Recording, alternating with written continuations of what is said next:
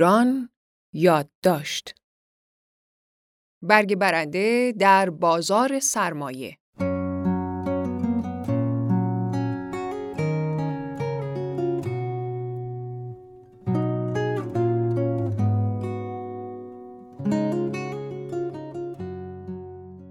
مبینا بنی اسدی، کارشناس بازار سرمایه. سال 1399 را باید سال طلایی بورس نامید. هرچند شاید همین چند کلمه برای آنهایی که تیر و مرداد سرمایه های خود را وارد این بازار کردند، کمی تلخ و گزنده باشد. اما در برایندهای کلی سال به آماری برمیخوریم که غیر قابل انکار است و ثابت می کند که امسال سال متفاوتی برای بورس بوده است. مجموع ارزش معاملات بورس تهران و فرابورس ایران در سال 1398 بیش از 6 و 6 دهم هزار میلیارد ریال بوده و این رقم از ابتدای سال 1399 تا پایان بهمن ماه به حدود 40 هزار میلیارد ریال رسیده که رشد قابل توجهی را نشان می دهد. همچنین روند شاخص نشان می دهد که در ابتدای سال 1398 شاخص کل بورس حدود 176 هزار واحد بوده و پایان سال 1398 یعنی در 28 اسفند 1398 به پله 513 هزار واحدی صعود کرده است. این در حالی است که در کمتر از پنج ماه یعنی از ابتدای 1399 تا اواسط مرداد شاخص کل بورس به بالاترین رقم تاریخی خود یعنی حدود دو میلیون واحد رسیده که البته با تغییر جهت شاخص از مرداد تا پایان بهمن به حدود یک میلیون و دویست و چهل هزار واحد رسید که باز هم برایند کلی و مقایسه آمار صعود بیش از 100 درصدی را در کارنامه پایان سال خود به ثبت می‌رساند. حالا به خوبی می‌توان گفت که حدود یک سال است بورس با تمام فراز و فرودهایش وارد زندگی مردم کشور شده و با وجود اینکه پیش از این بیشتر افراد آشنایی چندانی با این بازار و فرایندهای آن نداشتند، اما این روزها تمامی اقشار جامعه به نحوی با بازار سرمایه آشنا هستند. استقبال فوق‌العاده مردم و ورود نقدینگی قابل توجه به طور مداوم باعث رشد پرشتاب شاخص کل و قیمت سهام در ماه‌های ابتدایی سال شد و در آن بازه زمانی افراد زیادی سایر های خود از جمله مسکن، زمین، خودرو، طلا و غیره را برای ورود به بازار سرمایه فروختند.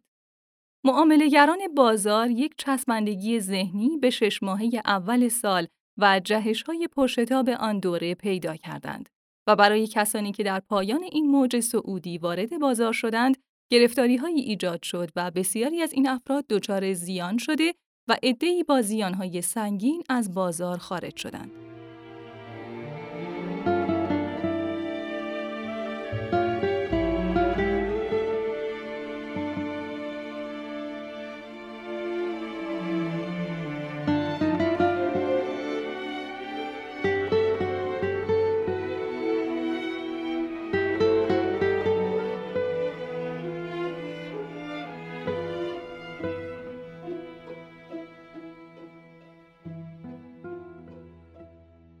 بازار در ماه‌های ابتدایی سال 1399 رشد بسیار شدید و هیجانی را تجربه کرد که محرک اصلی این رشد حجم بالای پولهای جدید بود و پس از آن از روزهای پایانی مرداد بازار وارد فاز ریزشی شد که پیش از این کمتر اتفاق افتاده بود.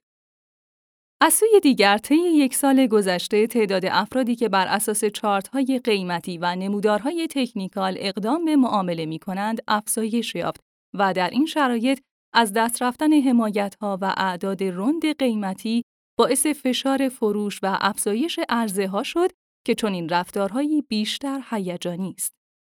همچنین نوسانات لحظه‌ای بازار سرمایه با توجه به ماهیت آن باعث می شود سهامداران تغییرات قیمتی را بیشتر در ثروت خود احساس کنند و بحث تردید در سرمایه گذاری هایشان به وجود آید.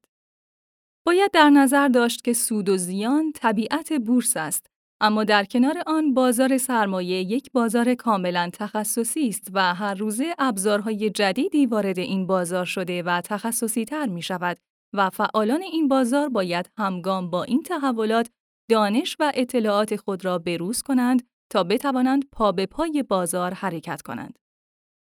پیش از ورود به بازار باید آموزش های لازم را طی کرد و باید بازار را شناخت تا قدرت تحلیل پیدا کرد. سرمایه گذاران علاوه بر کسب دانش و شناخت کافی همچنین باید اهداف خود را به طور مشخص تعیین کنند و بدانند چه نگاهی به بازار دارند. کوتاه مدت، بلند مدت یا میان مدت. طبق این دیدگاه است که می توانند استراتژی های معاملاتی خود را طراحی کنند.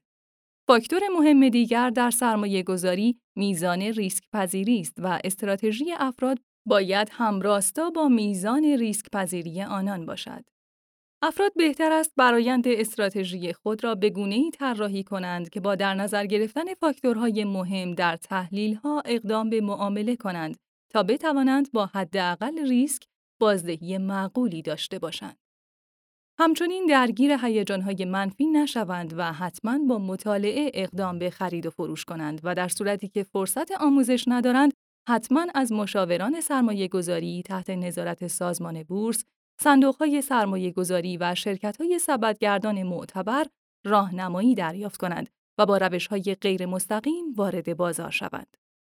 شاید در این راستا ایجاد نهادهای مالی که با محوریت مدیریت ثروت فعالیت می کنند بیش از پیش احساس شود. پیش از هر چیز ورود مستقیم به بازار سرمایه را باید منوط به داشتن پارامترهایی همچون دانش، تخصص و زمان کافی دانست و اگر فردی بدون این سه مورد به صورت مستقیم وارد بازار سرمایه شود، هرچند ممکن است در کوتاه مدت بتواند با توجه به شرایط بازار و به صورت تصادفی سودهایی شناسایی کند، اما تصمیم بسیار پر ریسکی گرفته است. افرادی که بدون آمادگی لازم به صورت مستقیم وارد بازار می شوند، علاوه بر زیان مادی، زیان روحی سنگینی نیز متحمل می شوند و این اتفاق اثرات فردی، خانوادگی و اجتماعی برای آنان به دنبال خواهد داشت.